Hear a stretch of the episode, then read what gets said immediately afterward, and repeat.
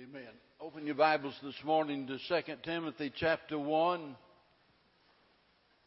Music is so very powerful.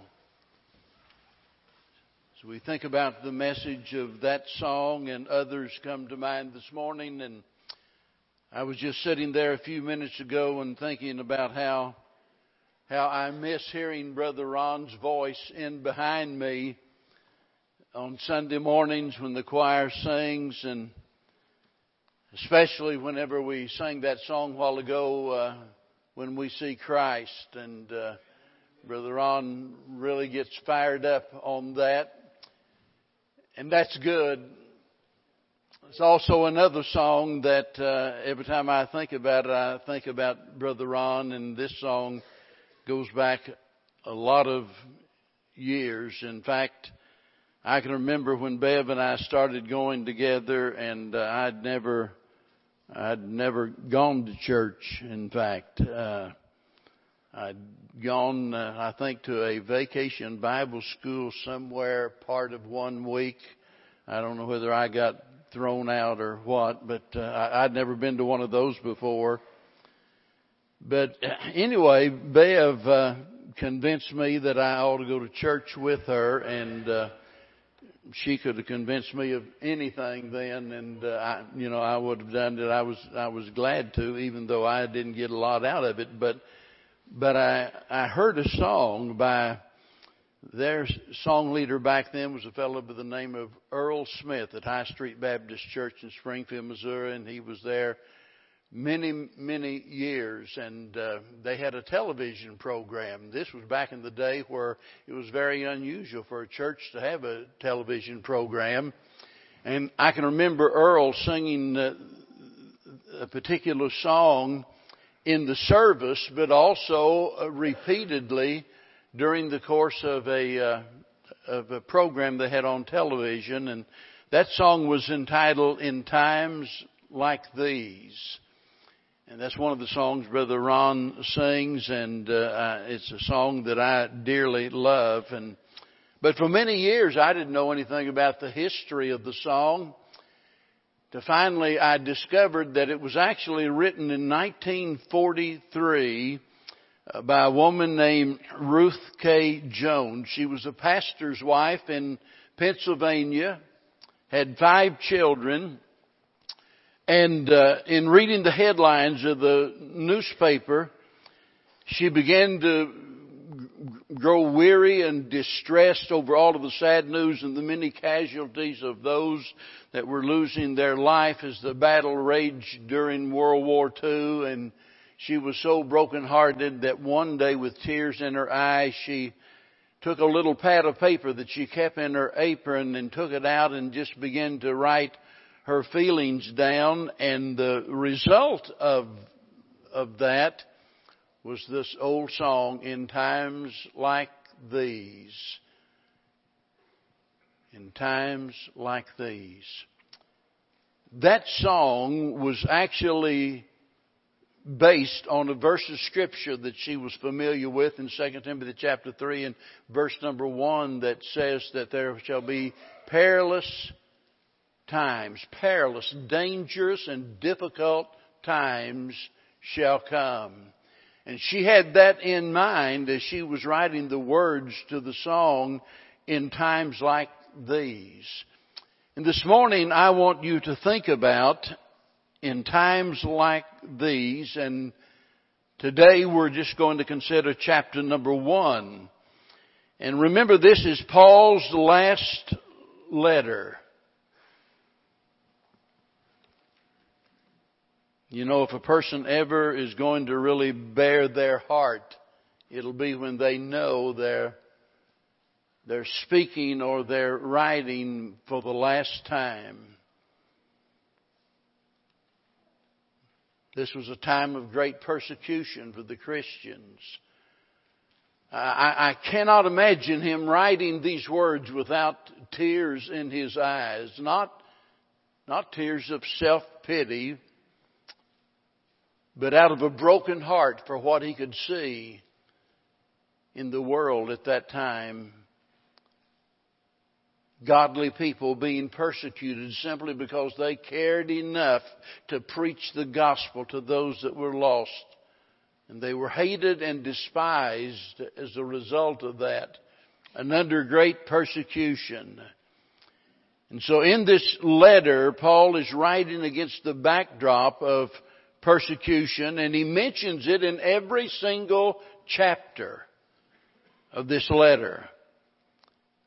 Whenever we consider what's going on in the world today, we ought to listen carefully to what, what Paul said, because in many parts of the world, even at this moment, Christians are being persecuted, they're being murdered, and, and in addition to that, attacked in many other ways.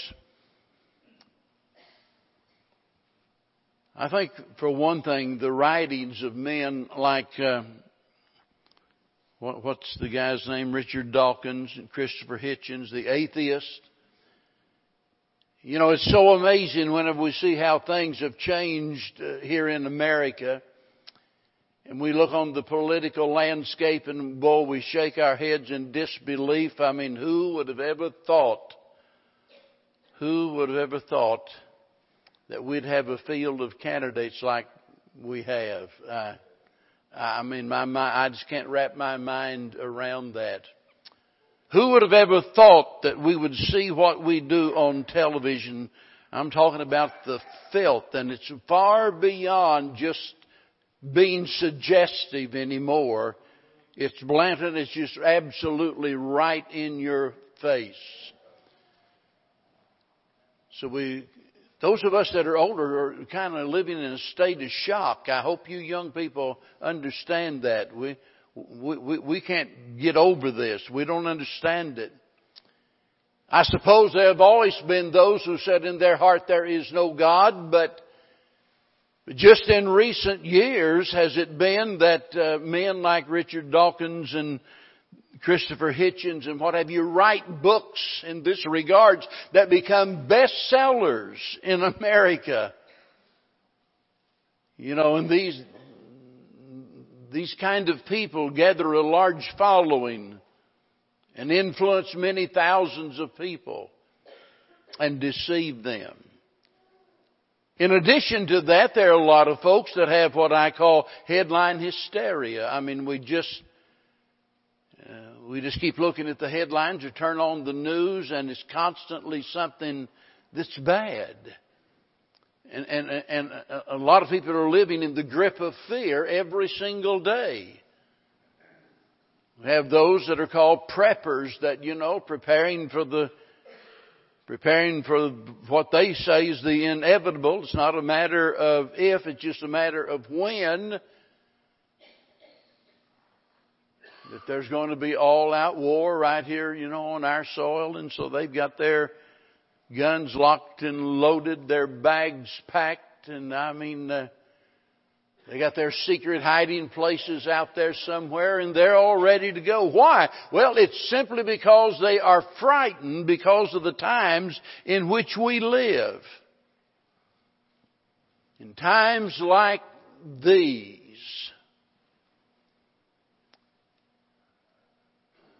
Paul was living in tough times, difficult days. People that he knew and loved were being persecuted and put to death. The question is, what do we do in times like these? How do we behave in times like these? And I think we can learn a lot from the apostle Paul and how he dealt with this same issue way back then during those tough times. And here in chapter number one, as I was reading through this chapter this week, I noticed in my mind I see five things here that we need to do. Five things that Paul did in response to the times in which he lived. Let's begin reading in verse number three. The introduction is there in the first couple of verses, but here is the first thing that I want you to notice. In times like these, we need to enjoy life rather than being exasperated by it. He says in verse 3, I thank God whom I say, serve from my forefathers with pure conscience that without ceasing I have remembrance of thee in my prayers night and day, greatly desiring to see thee, being mindful of thy tears that I may be filled with joy. When I call to remembrance the unfeigned faith that is in thee, which dwelt first in thy grandmother Lois and thy mother Eunice, and I am persuaded that, that in thee also. You know, considering the circumstances that existed, it might seem amazing that the first thing Paul does is to find something for which to be thankful. He starts the letter on that note. You know, as Christians, we always have a reason to rejoice. And I we do because the Bible commands us to rejoice in the Lord always. That means that we have a reason to rejoice and we are thrilled by our thankfulness. And that's what he's talking about here, that he was thankful and notice as he says in verse number four that, uh, that I'm filled with joy. Cultivating a Christian attitude of gratitude is one of the most therapeutic things that we can do. There's something about being thankful that, that brings healing to a person's life. I think physically more than we even realize, but not only physically, but emotionally and in every other way. There's something therapeutic about having a thankful heart. And as Christians, we always have something to be thankful for. And therefore, we have a reason to rejoice. Ungrateful people are never happy. Doesn't make any difference what they do, where they go, how much they have. Ungrateful people are never satisfied. They're never really happy. Oh, there is that moment when they get what they want that suddenly they're thrilled with it, but it doesn't last but a matter of days, sometimes just a matter of hours, and then it's gone. And whenever we think about the times that we live in, we need to enjoy the life that God has given us. Because it's so easy for us to focus on all of the bad to the extent that we lose sight of the good. We stop being thankful for what we have and all of a sudden we lose our joy, which is the strength that we need to survive the tough times that we're in. The joy of the Lord is your strength, Nehemiah said. And if we ever need strength, we need strength when times are difficult. And we find that strength by appreciating and enjoying the things that God has given to us. But Notice verse number six, not only should we enjoy, but we ought to excel. Notice verse number six, wherefore I put thee in remembrance that thou stir up the gift of God which is in thee by the putting on of my hands, for God hath not given us the spirit of fear, but of power and of love and of a sound mind. Now Keep in mind that he is writing this letter to Timothy, a faithful young man who has proven himself to be true. And yet for some reason he says, stir up the gift of God. In other words, the flame is flickering. You need to put another log on the fire. You need to stir it up. And I think the idea here is that I want you to excel rather than just exist rather than just trying to get through these tough times, rather than just trying to do enough to be faithful until the end of life, he said, I want you to excel.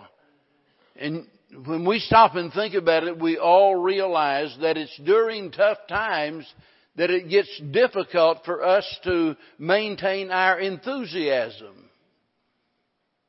It's exciting to be around new Christians, new converts. It's, it's just thrilling to be around them because, you know, they're just overflowing with joy for the first time in their life.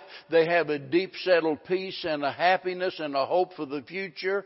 And it's thrilling to be around them. And by the way, we all start off that way when we trust Christ as our Savior. We start off with high hopes.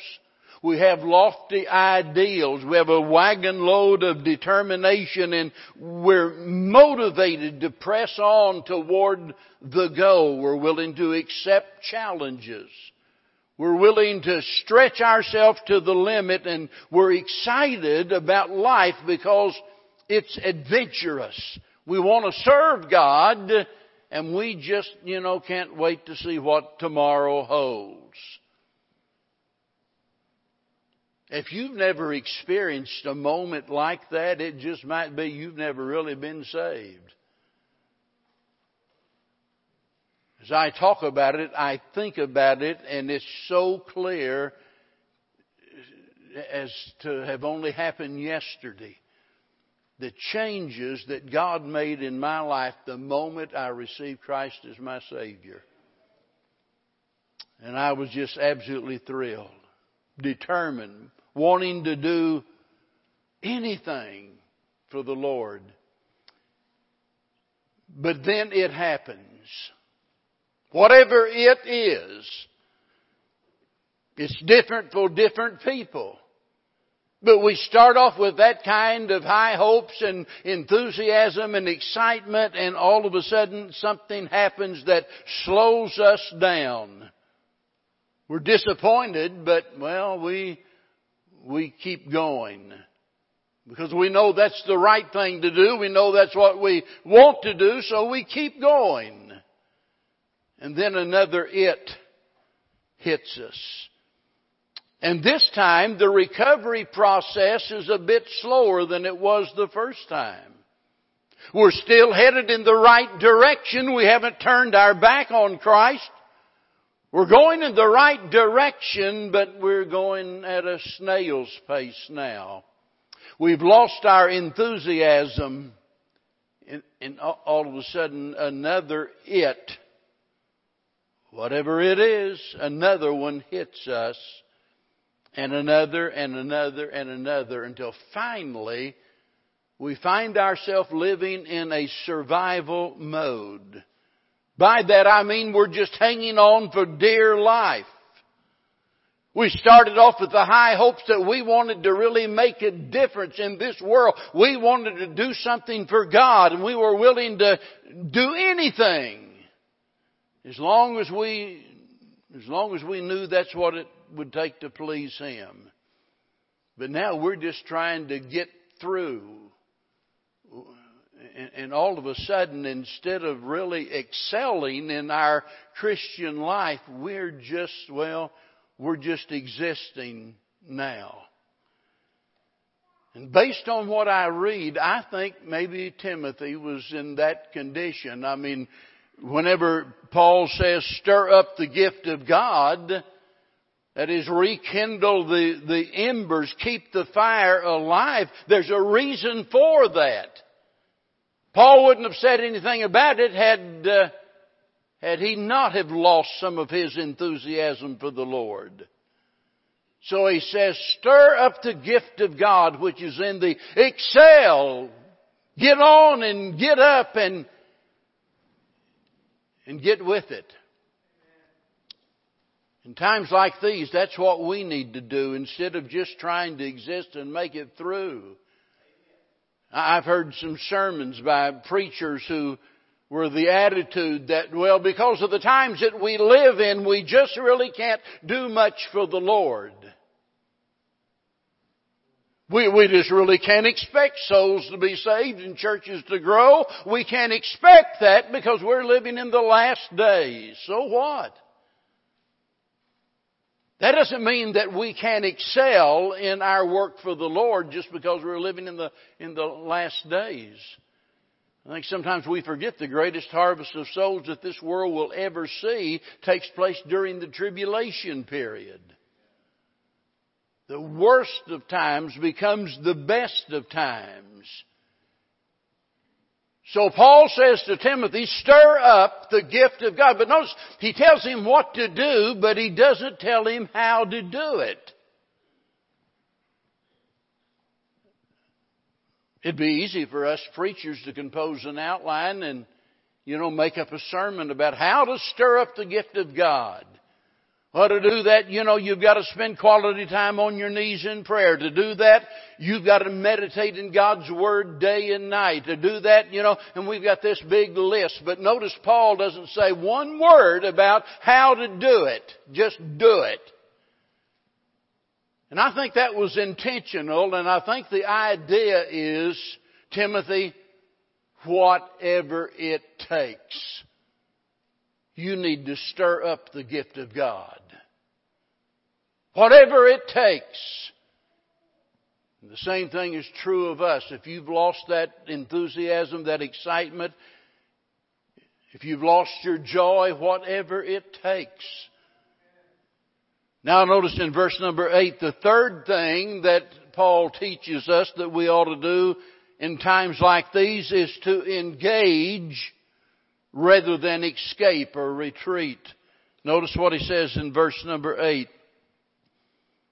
Be not thou therefore ashamed of the testimony of our Lord, nor of me his prisoner, but be thou partaker of the afflictions of the gospel according to the power of God who hath saved us and called us with a holy calling, not according to our works, but according to his own purpose and grace which was given us in Christ Jesus before the world began, but is now made manifest by the appearing of our Savior Jesus Christ, who hath abolished death and hath brought life and immortality to light through the gospel, whereunto I am appointed a preacher and an apostle and a teacher of the Gentiles, for the which cause I also suffer these things. Nevertheless, I am not ashamed, but I know whom I have believed and am persuaded that he is able to keep that which I have committed unto him against that day.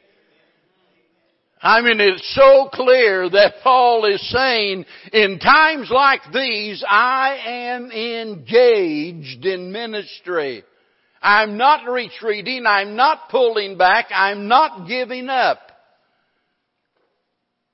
And yet so many times because of difficulties we get disappointed and then we get discouraged and we allow we allow those things to drag us down and to draw us back and to desert our duties as Christians.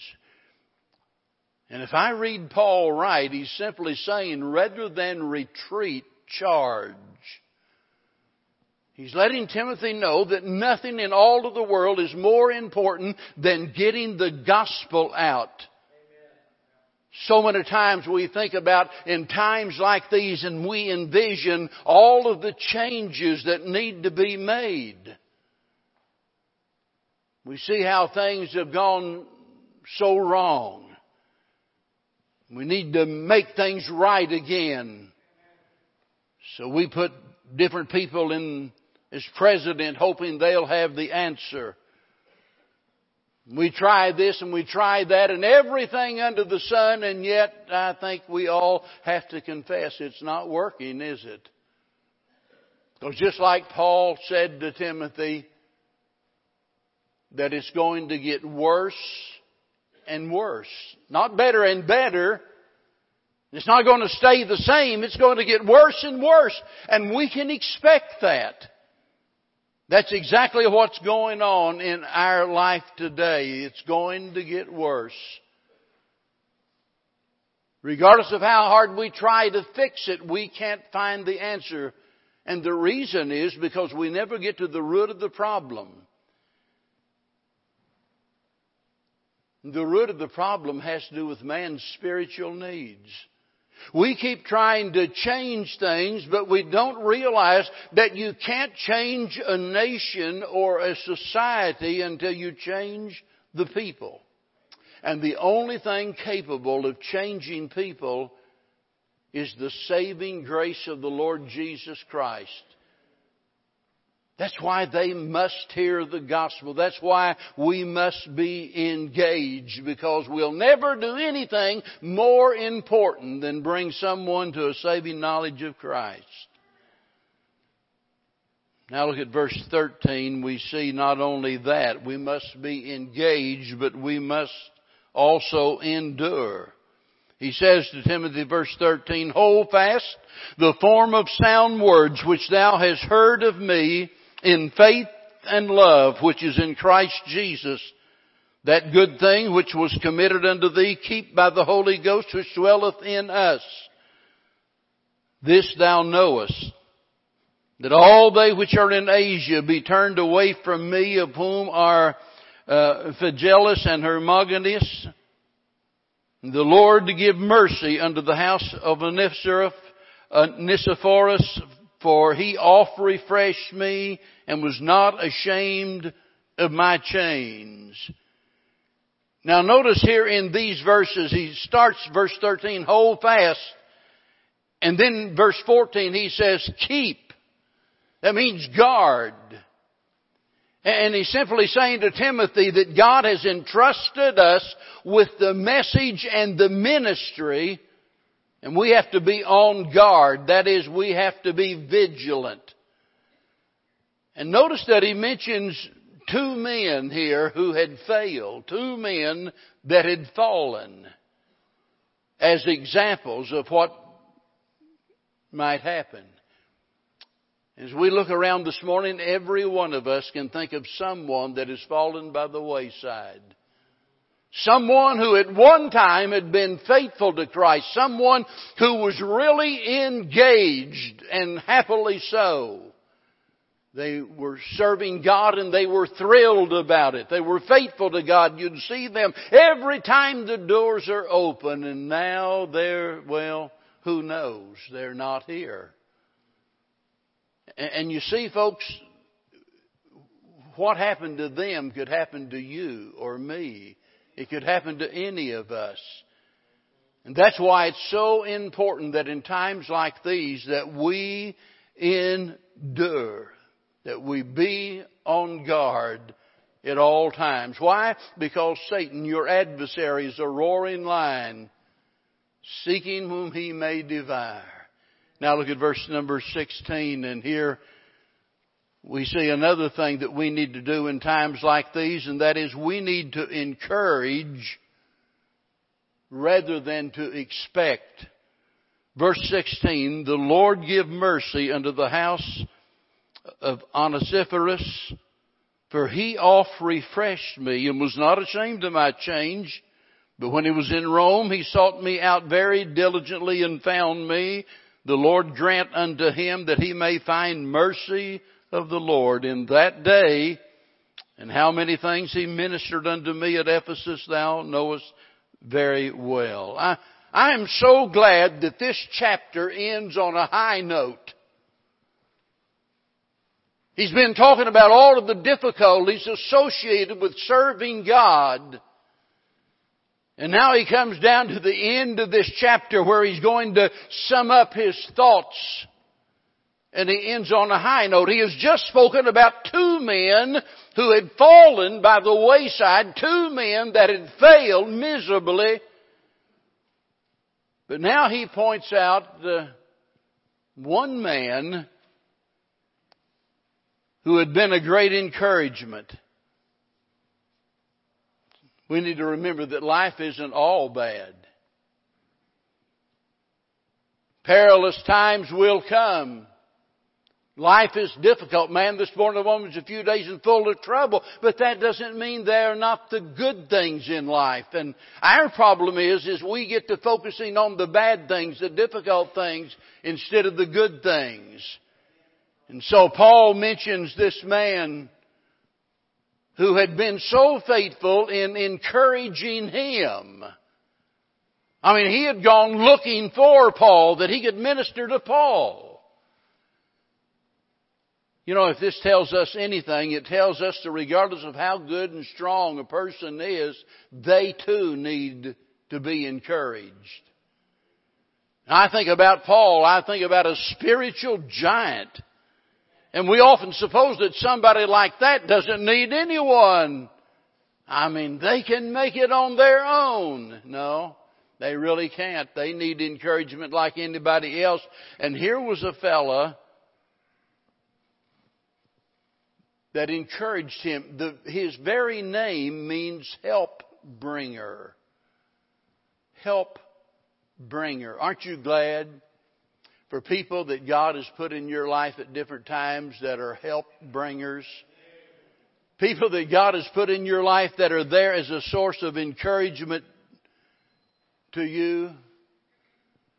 If we're going to survive times like these, the, one of the best things we can do is to be an encourager to others instead of looking to others for encouragement. It's true that others ought to encourage us, but what if they don't? And I've got to tell you, most of the time they won't. And it's then that we have to do what David did, and that is David encouraged himself in the Lord. You see, when there's nobody else there to encourage you, nobody else there to help you, you need to help yourself. And with God's help, you can do it. But one of the best ways that we can help ourselves is to, is to help other people. And that's why I keep saying what I heard many, many years ago that you're always best to yourself when you're good to others. That's true because we reap what we sow. I can't help but think that whenever that dear lady was composing the song, and she certainly had 2 Timothy 3 1 in mind, but I've got to believe that she also, at some time or another, had read or heard her husband preach from Hebrews 6:10, which says this: For God is not unrighteous to forget your work and labor of love, which ye have showed toward His name, in that ye have ministered to the saints and do minister. You, you, see, that is our assurance that whatever we do for God's people is going to be rewarded. And here we see the very example of that. This man who was a help bringer in Paul's life. Onesiphorus. He has his name in the Bible. Well, we don't have any history about him. We don't know the date of his birth. We don't know all of the details about him, but what he did was so impressive that the Spirit of God said to Paul, put that in there. I want everybody to know about that man. Let me tell you, whatever we do to serve God by way of reaching out and ministering to others is going into the record book. And God is going to reward us on that basis. In times like these, instead of wasting your time feeling bad because the world doesn't minister to you. Minister to others. You say, yeah, but it's all one-sided. You know, I, I try and yet, you know, nobody reciprocates. That, that's not the point. It's whenever we give our very best to help God's children do God's work. It's then that all of a sudden that there is a, a pure conscience on our part, but there is a sense of great relief and, a wonderful reward just in knowing that we did what God wanted us to do.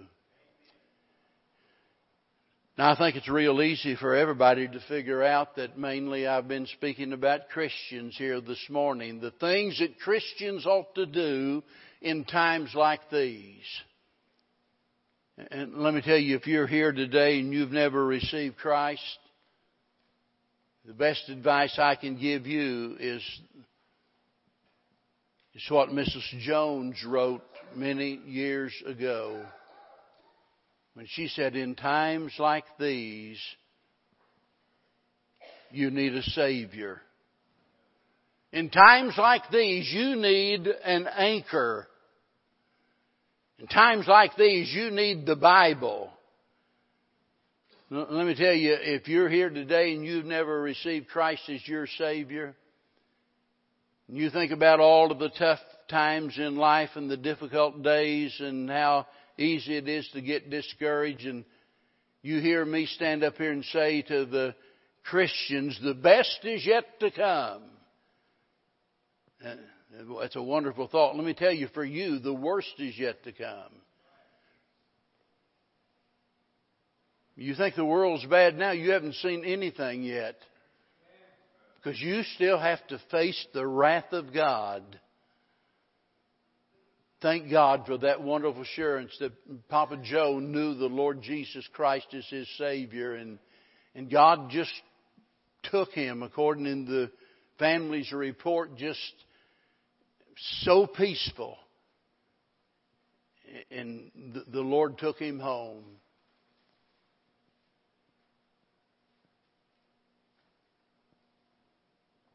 It won't be that way for those that are Christ rejectors, however.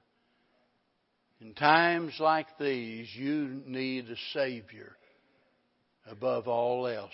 And you, by the way, you can have a Savior in the person of Jesus Christ who paid your sin debt that you could be born again. Will you trust Him this morning? I did many, many years ago, and I've never regretted it one second, and neither will you. Let's stand together, Father. How we thank you for the clear teaching of your word that we can know what to expect. Not only, not only the good that is to come when we get to heaven, but we even know what to expect here in this life that's why we can live day by day, not being surprised by the fact that we are oftentimes hated and despised and, and, and some folks even persecuted as a result of what they believe. But Heavenly Father, we also realize and we're so thankful for your exceeding great and precious promises that assure us that regardless of how bad it is that your grace is sufficient. So help us, Heavenly Father, this morning to trust in your grace to sustain us during the difficulties of life. And Heavenly Father, help us to live in such a way that those that are lost can see the difference that Jesus makes, that they too might have a desire to trust Him as their Lord, and their Savior. Help them to do that even here and now this morning. For we pray in Jesus' name.